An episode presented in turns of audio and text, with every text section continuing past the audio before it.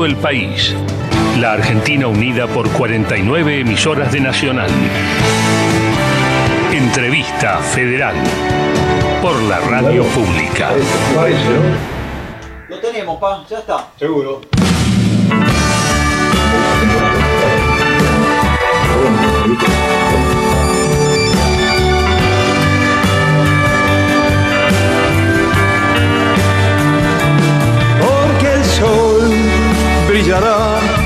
Eternamente y tu libertad no tiene límites. Aquí está la belleza de los hombres. Nosotros somos el corazón de la vida. Esta es la canción del poeta, caballo salvaje, del albañil sonriente. Con esta canción que es un himno a la libertad más profunda, abrimos una nueva edición de la entrevista federal, un espacio para reunirnos entre periodistas de las distintas regiones, siempre a través de la radio pública y sus 49 emisoras transmitiendo en vivo para conversar, para entrevistar justamente a figuras vinculadas a la política, al deporte o al arte. Hoy el eje que nos une tiene que ver con la música y con dos generaciones, padre e hijo, un mismo hilo sanguíneo que se fue traduciendo en canciones. Eh, de autoría de ambos aparecen canciones que forman un disco que vienen presentando. Se van a presentar en un concierto dentro de muy poquito en el Teatro Gran Rivadavia. Para hablarnos de todo esto y otras cosas más que pueden surgir en una mesa de café o, o en esta gigantesca ronda de mates, están ellos, Morris, a quien veníamos escuchando, y Antonio Viravent. Bienvenidos a los dos, ¿cómo están? Acá estamos escuchándote atentamente a todo lo que estás diciendo. Muy Bueno, es un contento de estar placer. Para nosotros que estén acá hoy para contarnos todo eso que, que tiré como disparadores en principio. Ustedes saben que en esta recorrida arrancamos eh, hoy por resistencia. Allá está Patricia Leguiza para abrir esta charla. ¿Qué tal? Muy buenas tardes a los dos y bueno, para los seguidores de las carreras de unos y de otros, realmente es una oportunidad excelente poder entrevistarlos, un gran premio, agradecidos a que estén en esta entrevista eh, federal y estuvieron allá por el 2011 en la ciudad de Resistencia en un recital, creo que al poco tiempo de nacer este Oliverio, hijo y nieto eh, de eh, Viravent. Enterado, Eh, pero, ¿cómo? Qué enterada estás, digo. y bueno, porque estuvimos allí, en la casa del médico, allí en, en, ese, en ese lugar, escuchándolos y disfrutando de su música. Eh, bueno, mi pregunta para comenzar eh, tiene que ver con ese más de medio siglo de Escúchame entre el ruido, uno de los temas emblemáticos tuyos, Morris, que abordó problemáticas complejas para, para esa época, la crítica a la sociedad del consumo. ¿Y, qué sentís al eh, escuchar, a- al ver interpretar también esas canciones eh, en otros artistas en tiempo de tantas eh, conquistas de derechos?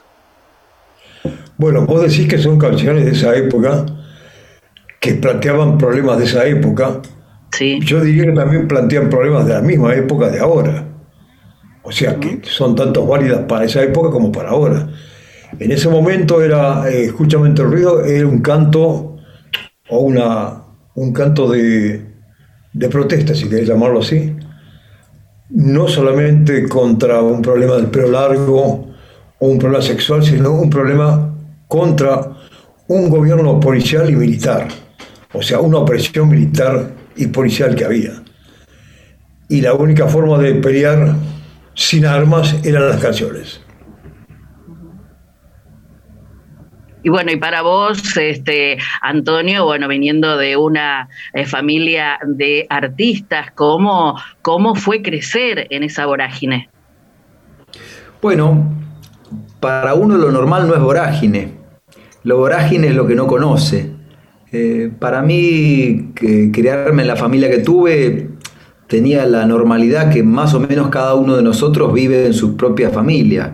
Eh, por supuesto que me daba cuenta que el clima en mi casa era distinto, porque bueno, en general las profesiones, sobre todo en esa época, eran profesiones más eh, normales o más, más clásicas.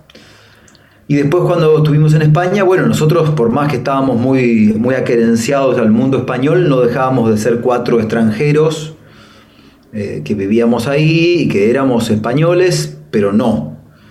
Por lo tanto, siempre tuvimos un poco al costado tal vez de, la normalidad, que es igual una palabra muy, muy vaga, ¿no? ¿Qué es lo normal? Pero, pero bueno, hemos, hemos disfrutado de, de esa mezcla también española, argentina, todos, ¿no? Eh, los cuatro, papá, mi madre, José y yo, y somos producto un poco de esa mezcla, de esa mezcla de habernos criado acá y también haber vivido una etapa muy larga en, otro lugar que es muy distinto a la Argentina. Muchas gracias. Muy bien, saluda a Germán Marco, ¿me escuchan? ¿Se escucha bien? Eh, perfecto, Buenas tardes desde LRA 53, Radio Nacional, San Martín de los Andes, Ah, perfecto. estar aquí con ustedes. El, tema, el disco se llama La Última Montaña. Acá tenemos algunas que nos están rodeando. Todavía se ve porque es de tarde. Este, no les muestro porque el contraluz sería muy fuerte, pero em, leía ahí algunas entrevistas donde hablaban acerca del concepto del disco. Ha pasado tanto tiempo en la música eh, donde las nuevas tecnologías han impuesto, han erosionado la manera de escuchar la música, han cambiado los comportamientos y sin embargo ustedes eh, resisten con buenos argumentos eh, en reivindicar el concepto del disco, pero yo estoy totalmente de acuerdo con lo que ustedes dicen, pero me gustaría escucharlos y que profundicen acerca del concepto del disco y la importancia eh, ahora, en el 2021, en este tiempo de pandemia, cuáles son los argumentos a favor de seguir sacando discos.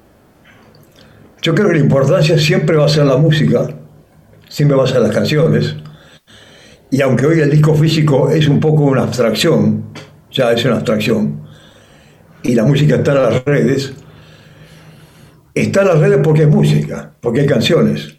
Mm. Y nosotros la hemos grabado, la hemos compuesto, yo y Antonio, con una banda de músicos que más que músicos son artistas y más que artistas son amigos. O sea que hemos creado una comunidad. Y con esa comunidad hemos creado este disco Así que yo pienso que la tecnología va a su, la tecnología va a su camino, a su aire, a su, a su, a su conveniencia.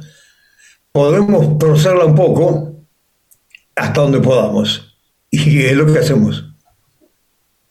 Sí, yo creo que hay, para completar un poco, estoy de acuerdo con lo que dice y también que hay que saber que eso poco que podemos torcer la tecnología es un montón también, porque podemos estar al margen de, de todos los dictados de, los aparatos, de, los adelantos tecnológicos. Y componer una canción sigue siendo un ejercicio antiguo, de alguna manera, ¿no? Que es una guitarra, una voz, una letra. Y, eso es, es independiente de si tenés un teléfono, si, si, si cómo la grabás, cómo se escucha. Recién, antes de empezar esta entrevista con todos ustedes, eh, pusieron el comienzo de Porque el Sol. Bueno, hace ¡pum! y empieza. Y no importa si suena acá en la computadora, en tu casa, en un vinilo, empieza y si te toca, te moviliza el corazón. Gracias. Sí, yo te agregaría que la combinación ideal sería tecnología con emoción. O emoción con tecnología. Si se pudiera combinar ambas cosas, eh, y bueno, y después deberíamos hablar bien en chino para convencer a los chinos también. Muy bien, gracias. Hola, Moris. Hola, Antonio. ¿Cómo están? Hola, hola. Saluda eh, Leonardo Pez desde LRA 14, Radio Nacional Santa Fe. Un placer y una emoción enorme hablar con ustedes. Em, pensaba en, en, los puntos en común que detectamos desde la escucha, que son la ciudad definitivamente, el canto, el trabajador, ese industrial que ya está en las canciones de Morris y que aparece también en las tuyas, Antonio, el tiempo y el espacio, hay tantas conexiones. Eh, pero quería preguntarles por conexiones espaciales justamente, eh, por cruces, por intersecciones, bares. Hay una canción de familia canción justamente que se llama Tomás y la Croce. ¿Cuál es el escenario concreto de la creación de estas historias? ¿En dónde, en qué esquina, por ejemplo, de Buenos Aires ven que se puede sintetizar lo que sucede en la última montaña? Nos reímos acá y hablamos mientras vos preguntás, porque hace un ratito antes de empezar le conté a él que, ah, dentro de unos días acá va a haber un, festival donde, se van a cantar canciones sobre la ciudad. Y las van a cantar artistas desconocidos, gente que está empezando. Y me, alguien me llamó para decirme que una de las canciones que van a cantar es Tomás y la Croce, hmm. eh, como una canción ejemplo de, de, una letra que le habla a la ciudad, que nombra una esquina, eh, y nombra una esquina cualquiera, y, como en esa esquina, que podría ser de cualquier otra ciudad, de Santa Fe en tu caso, eh, confluyen seres colectivos, historias, imágenes, y que si uno está atento, y, y nuestra profesión tiene que ver en gran medida con estar atento, y tiene un lápiz y un papel a mano, o buena memoria, puede escribir una frase, esa frase, la primera es, ¿quiénes fueron estas dos personas y por qué se juntan justo ahora? Y de ahí nace el misterio de la canción, ¿no? Esto que recién le decíamos a tu compañero de San Martín, que es, che, bueno, más allá de la tecnología, eh, sigue pasando algo misterioso y mágico que es de la nada y de esa esquina surge una canción. Sí, y es algo que también aparece, por ejemplo, en dónde irán a dormir, que el escenario es ese bar a partir del cual está la atención presente, ¿no? Las antenas de ustedes dos mirando lo que sucede. Sí, en dónde irán a dormir es algo que muchas mañanas yo me pregunto, porque paso frente a una iglesia y veo una cola de como de 40 o 50 hombres que están con su bandejita de plástico con la comida que dan las monjas, así que hay yo pienso, bueno, ¿dónde irán a dormir? Duermen de mañana, fíjate lo que te digo, en las plazas. Así que la canción es una canción bien ciudadana, bien real, y casi te diría que en muchas ciudades del mundo uno se podía preguntar dónde irán a dormir. Claro, ¿cierto? claro que sí. No solamente en Buenos Aires, sino a lo mejor en Ámsterdam, en Nueva York, por supuesto, o en California, o en Boston, o en Alemania, eh, a lo mejor no en Dinamarca, pero sí en muchas ciudades del mundo. Muchas gracias. Al contrario, a vos, gracias a vos. Vamos a Paraná, allá está Miguel Lorenzón también para preguntar. Miguel. Hola, ¿qué tal? Buenas tardes, Antonio, buenas tardes, Mori.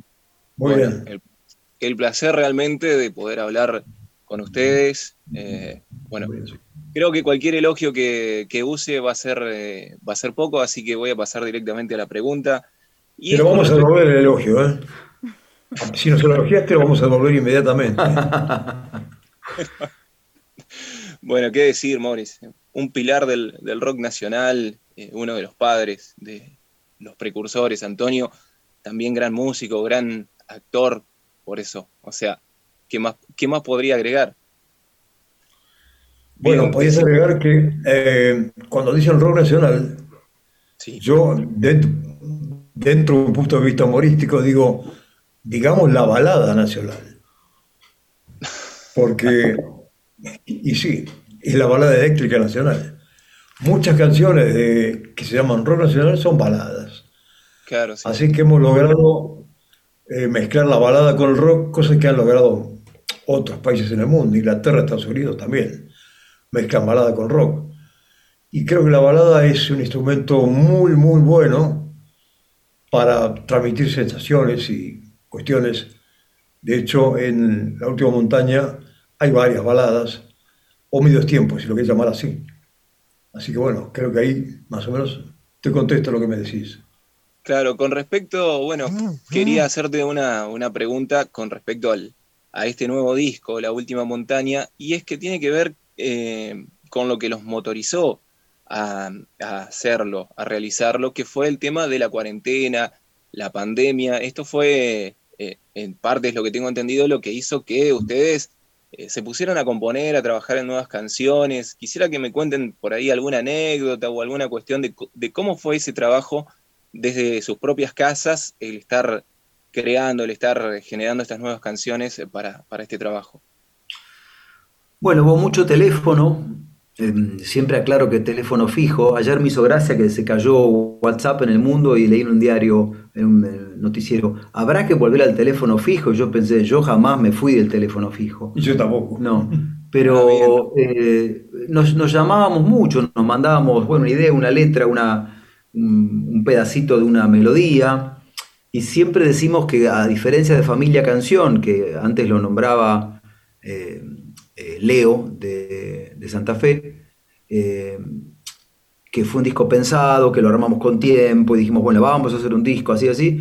En este caso, las canciones vinieron un poco de, casualidad y bueno, cuando nos quisimos dar cuenta teníamos un disco listo, eh, gracias a Víctor Volpi y a Lolo Micucci que trabajaron un montón y fueron grabando y arreglando y produciendo y de alguna forma nos sorprendió. Y quiero decir algo de lo que dijo antes Morris, que es muy interesante, porque es verdad, se habla del rock nacional, pero mira, les voy a nombrar tres canciones claves del supuesto rock nacional. La balsa, El oso, Muchacha ojos de papel. Ninguna es un rock. Ninguna es un rock. Las tres son baladas. Y te falta presente. Bueno, y presente es la más rítmica. Sí. Pero muchas de las canciones icónicas del rock argentino es, un, detalle del lenguaje, pero es curioso, no son rocks. Son más bien canciones o baladas o con una canción lenta, pero no es un rock and roll. Claro, muy bien. Muchísimas gracias. Gracias a vos y a toda la gente que te escucha y ese gran público que acompaña a los músicos y a los compositores, sin los cuales sería lo nuestro una un canto en el vacío. Buenas, desde Radio Nacional Gualeguaychú, los saludo a Jimena Arnolfi, mucho gusto. Hola, Pienso, buenas, mucho gusto. Pienso en himnos como Pato trabaja en una carnicería y El oso, por ejemplo, y pienso en La última montaña, este disco que están presentando, el tema al que hacían referencia recién, Dónde irán a dormir, y también Mil hombres y Mil mujeres, y en todos estos años de música hay una reflexión sobre el sistema, el capitalismo, la mecanización, la, libertad. Y esta resistencia que aparece en la canción es desde el contenido y es desde la forma también, porque ustedes transitan el arte alejados de, de lo estandarizado que propone la industria. ¿Cómo piensan estos temas y cómo conciben la canción y el arte desde este lugar? Sí, voy yo. Bueno, está muy interesante lo que estás diciendo. Sí, realmente con la canción podemos expresar la sensación que tenemos de la mecanización, no solamente de nuestro país, sino mundial. En los sistemas de satélites que están rodando en este momento, los 430 aeropuertos que están por gestionar, los, la contaminación mundial que se produce por esos barcos que llevan petróleo. O sea, eh, para darte un ejemplo, hace falta 1.200 millones, 1.200 millones de desayunos, de almuerzos y de cenas todos los días para un país como China. Bueno, esto no lo puedo decir en una canción, pero lo pienso y aplicado a la canción siempre aparece una sensación de libertad que es lo que este, eh, tratamos, tanto yo como Antonio y, bueno, y otros músicos en el mundo, de insuflar un hálito, un momento de libertad dentro de la esclavitud mundial que existe, que estamos prisioneros no solamente un sistema político, sino un sistema económico, un sistema social. Eh, así que bueno, no me, no me extiendo más porque Supongo que ya expliqué bastante. y además lo que pienso, que tu pregunta la verdad que es buenísima porque va al, hueso, tal vez va a lo más fundamental, y por un lado es como entrar en, el, en, una, en un vacío, ¿no? Porque lo que estás diciendo es como decir, bueno, nos vamos a morir, ¿para qué cantamos? Es casi, ¿no? Pero cuando uno está cantando, sobre todo canciones que, que escribió, aunque podrían ser canciones de otros también, es un momento donde podés llegar a liberarte de esto que vos decís, de la mecanización, de la brutalidad, del sinsentido, de estar todo el día y toda la noche escuchando las mismas cosas en la televisión, en las redes sociales. Y hago mención de vuelta a este momento mundial, este colapso ayer que durante siete horas no hubo eh, WhatsApp, Facebook e Instagram. Eh, es un aviso también. Es un aviso que nos sintamos tan indefensos solo porque tres redes sociales durante siete horas no trabajan. Qué bajo hemos caído también. Qué bajo hemos caído. Qué, qué pobreza mental que tenemos. Yo la entiendo, también lo sufrí, me desesperé, pero un momento dije, pero si yo he vivido la mayor parte de mi vida sin todo esto. La música nos ayuda como intérpretes y como oyentes a estar un poco más cerca de una esencia, que a lo mejor no es la esencia verdadera para todos, pero es una esencia. Sí, yo pienso como Antonio, pienso que en esa hora y media o dos horas que hacemos un, recital, un concierto, nos sentimos libres. Yo cuando canto no estoy fuera del tiempo, no estoy arrastrando el drama existencial, mundial o personal, estoy fuera del tiempo. Pero también estamos acompañados por la gente. Eh, si vos estás haciendo la prueba de sonido y estás cantando las canciones, bueno, las canciones las estás pasando. Ahora, cuando está la gente y tenés toda esa energía arriba de una platea o de un pullman, esa energía te obliga a cantar la canción en su 100% de eficacia, de rendimiento, de, de verdad. De verdad, de emoción. No podés cantarla como quien dice, la, na, na, na, bueno, qué linda tarde, bueno, chao, me voy. Hay, hay que entrar al, a la emoción verdadera. Bien, hola. ¿Cómo estás? Hola, hola, hola Antonio, hola Moris, ¿qué dicen? ¿Qué haces Antonio tanto tiempo? Sí, bueno, eh, estaba pensando en esto que, venían comentando respecto de, ¿no? del pasado y el presente. Vos decías, Antonio, recién algo muy lindo respecto del carácter antiguo de componer canciones. Moris hablaba también de la tecnología y la emoción.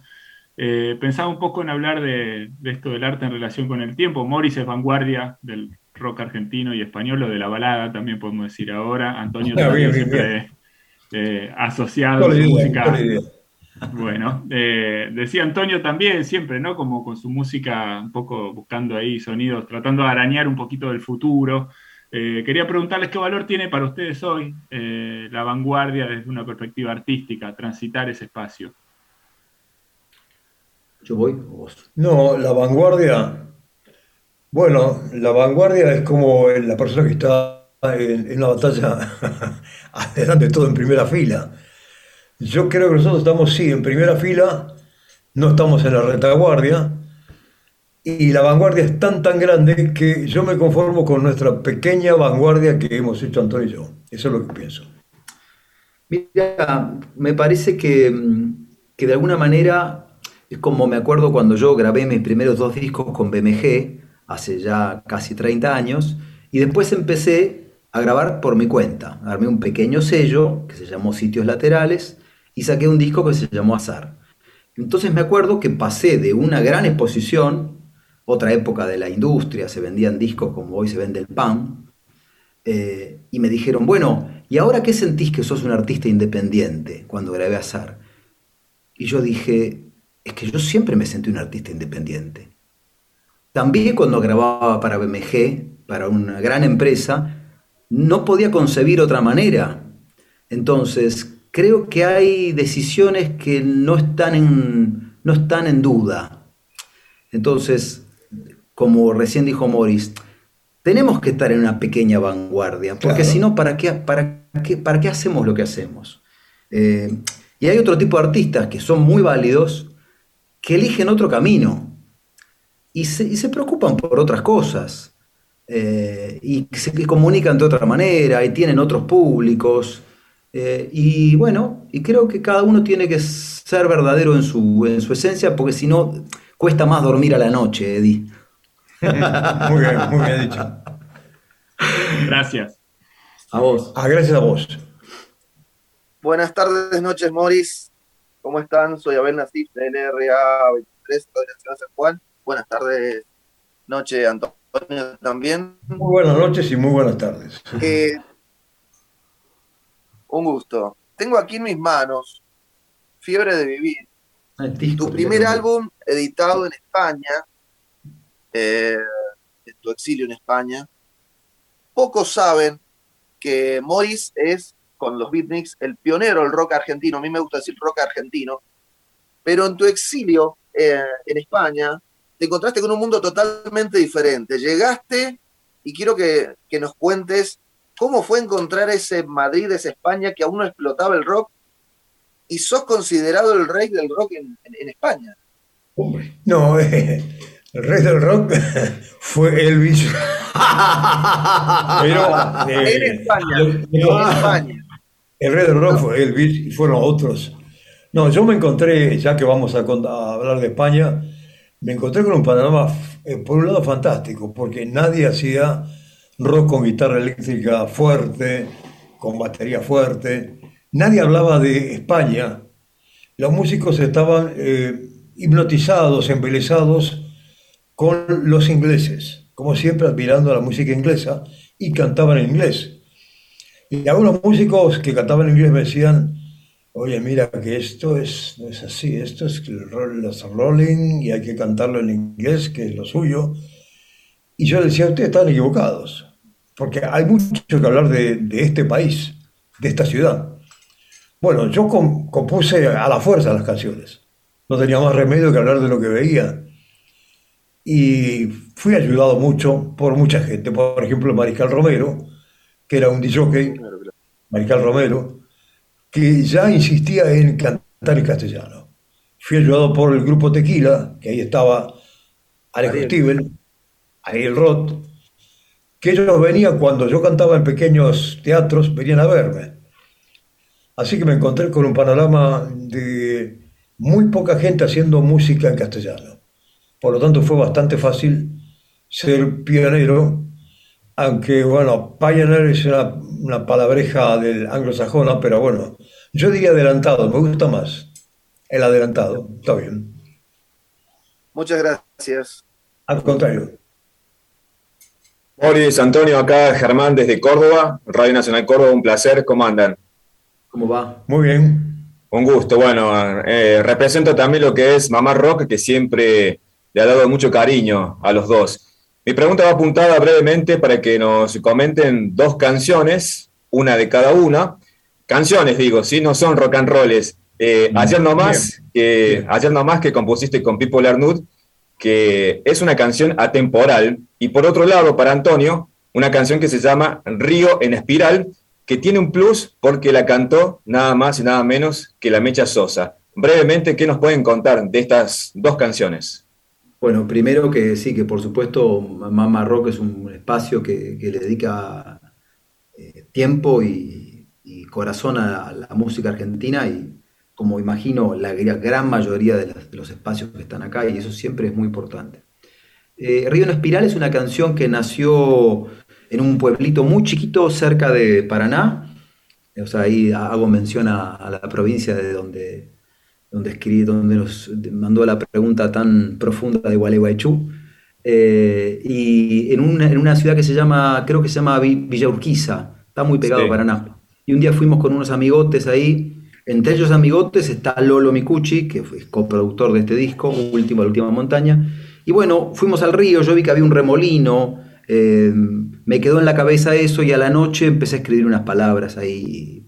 Y después le puse música y cuando la grabamos, está, en- está en el disco Cardinal, que casualmente acá tengo, acá tengo el cassette de Cardinal. mirá. Sí, me Cassette. parece armado. Pero es, fue Wow. la- es, el último, es el último disco del rock argentino que yo sepa que salió en cassette. 2002 a través de Virgin. Es una. Yo les, les di el disco para que lo editaran. Bueno, Sí, en este disco. Río Espiral lo canta, vino a cantar invitado León Gieco. Y León, con esa gracia que tiene, ese campechano, me dijo: Este tema te lo tenés que mandar a Mercedes para que lo cante. Y yo le dije: Bueno, León, qué sé yo, sí, es como. sería divino, pero no la conozco, no, mandáselo, mandáselo. Y un día le mandé el cassette a través de una persona, le llegó y un día lo terminó cantando. Así que siempre pienso que hay que tener cuidado con lo que uno compone porque nunca sabe dónde, dónde puede terminar. Esa es un poco la historia de, Río de Espiral y le doy un pie para que él cuente bueno, Bueno, sí, sí, lo de ayer nomás, eh, contándolo cronológicamente, yo vivía en la pensión, ahí en la calle Pellegrini, y apareció Pipo Larno, que era amigo mío y que es poeta, con una letra. Me la dio inmediatamente, la miré así y le digo, bueno, me dijo, ponele música. Y yo creo que muy poquito tiempo le puse música en el mismo momento y la empecé a cantar en pequeños teatros que yo tocaba, hasta que finalmente, cuando los gatos deciden grabar su primer simple, que fue la balsa, con una generosidad muy propia de Lito Nevia, porque hay que ser muy generoso para poner una canción de otro. Pero yo no era otro. podría haber puesto una suya también. podría, haber Lito Nevia podría haber puesto la canción de él, de los. Decidió poner ayer nomás como cara B. Y la compañía apostaba por ayer nomás y influía en los jockeys y entonces los jockeys pasaban a ayer nomás, hasta que alguno empezó a pasar la balsa decir, a ver qué hay en la, en la cara A, en la cara, en la cara B, perdón. Le empieza a pasar y empieza la balsa a tener ese éxito grande que tuvo. Hoy la sigo cantando, la voy a seguir cantando en este próximo recital que vamos a hacer. Y la parte que me emociona es cuando digo salí a la calle y vi la gente, ya todo es gris y sin sentido. La gente vive sin creer. Bueno, eso pasó hace 50 años. Hoy sigue pasando igual y me motiva a cantarla con la mayor emoción posible. Cuando la canto pienso, bueno, a ver, ¿cómo vuelvo a ese sentimiento de lo que la canción dice? Y la letra, la letra no es mía, la letra es de Pipo, yo simplemente puse la música y la emoción. Bueno, Morris, gracias por esto. Antonio, gracias también. Te esperamos el próximo 29 de octubre. Está confirmado acá en Córdoba aniversario de Radio Nacional y venís a presentarte para el, cumple de Córdoba, así que lo mejor, te esperamos. Exacto, muy contento de estar el 29 allá. Me, se confirmó hace muy poquito y es una, alegría enorme. Los que me conocen saben lo que quiero la, provincia de Córdoba. Gracias, abrazo, grande. Abrazo grande. Moris, Antonio, ¿cómo están? Buenas tardes. Soy Bravo de Radio Libertador de Mendoza. En Mendoza se los quiere y mucho mucho, verdaderamente. Y es un placer poder ser el nexo con la gente que, bueno, que, los escucha y que ahora puede disfrutar de, este diálogo. Bueno, y agradecerles a ustedes por prestarse a este diálogo con distintos rincones del país.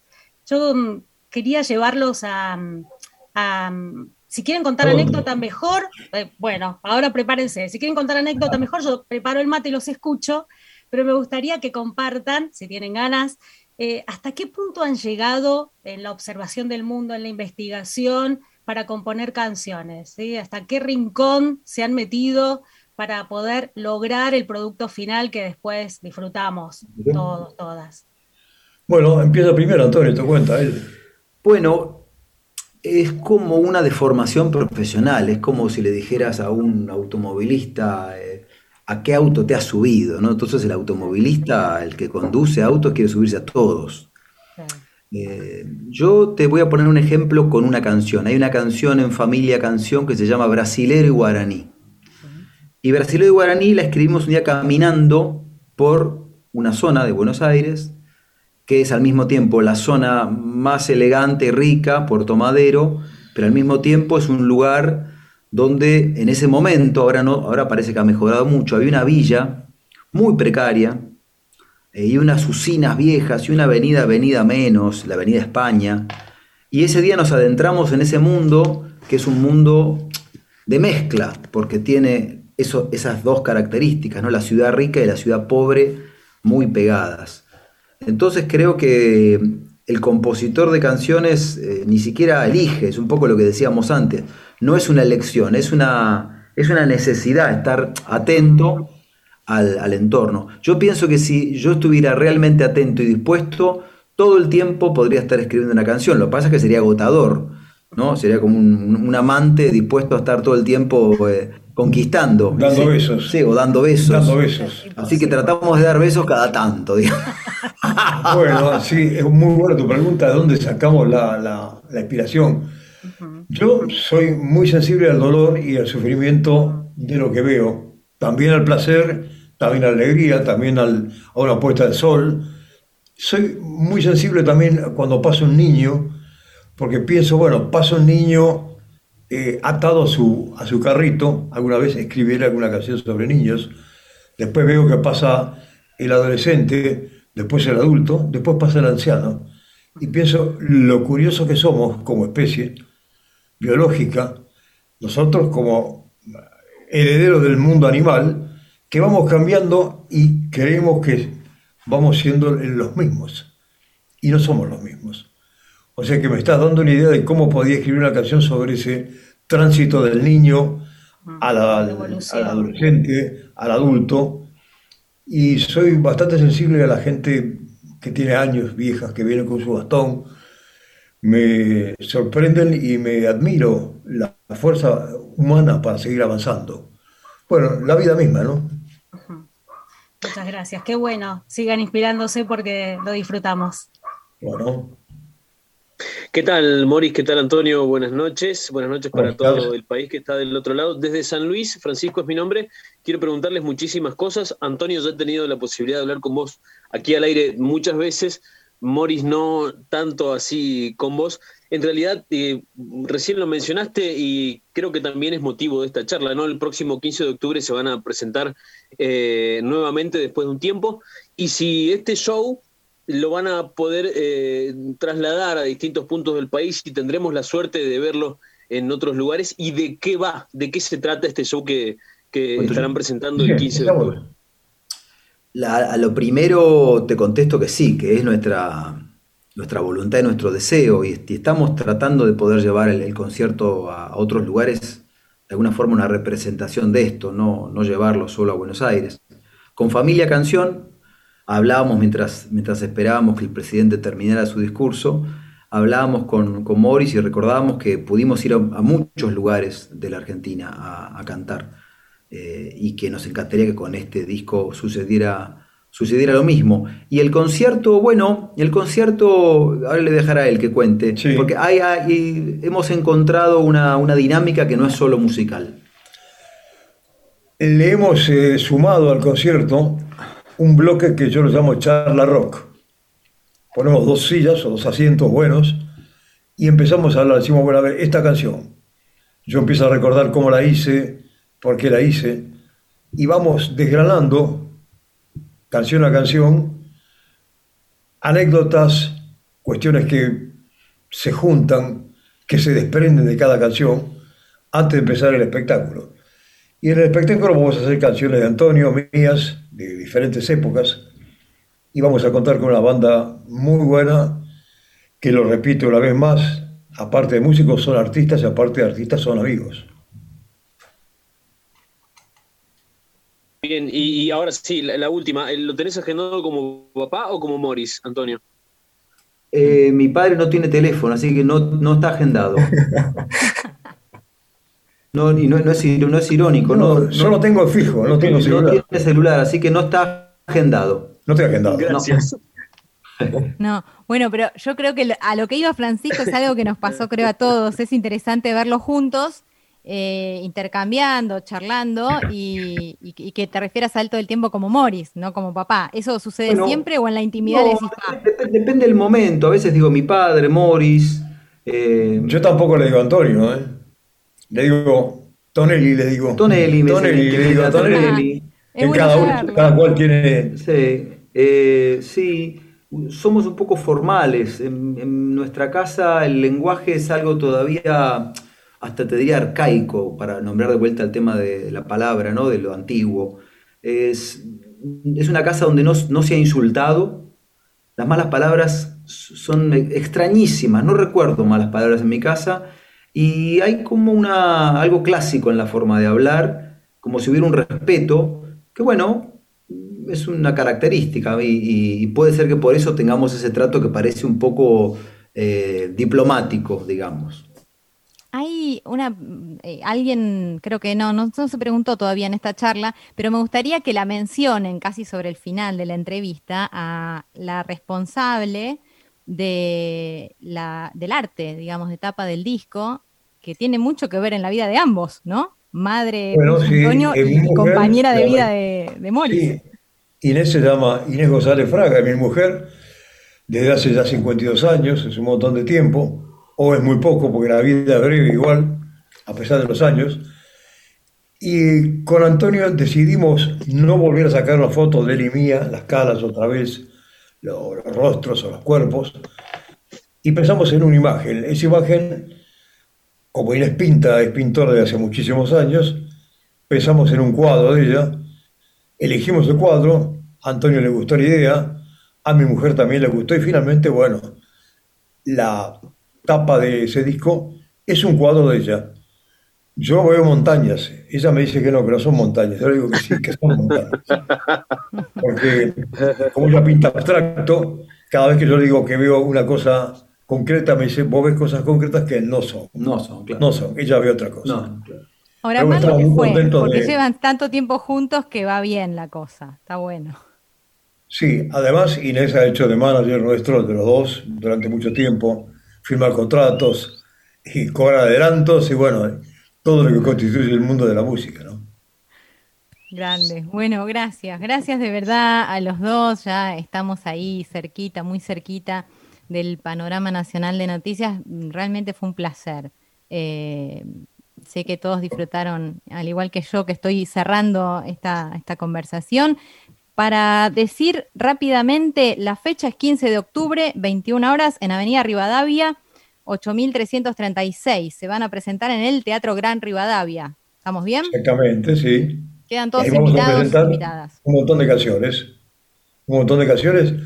Creo que va a ser un espacio de alegría, de libertad y de olvidar un poco el, el mundo, este mundo en el cual vivimos, este planeta, a la cual yo creo que deberíamos dedicarle muchísimo más tiempo, porque es el que nos da la vida, como dice la canción de Javier Martínez, la tierra que nos da la vida nos da un tiempo para decidir.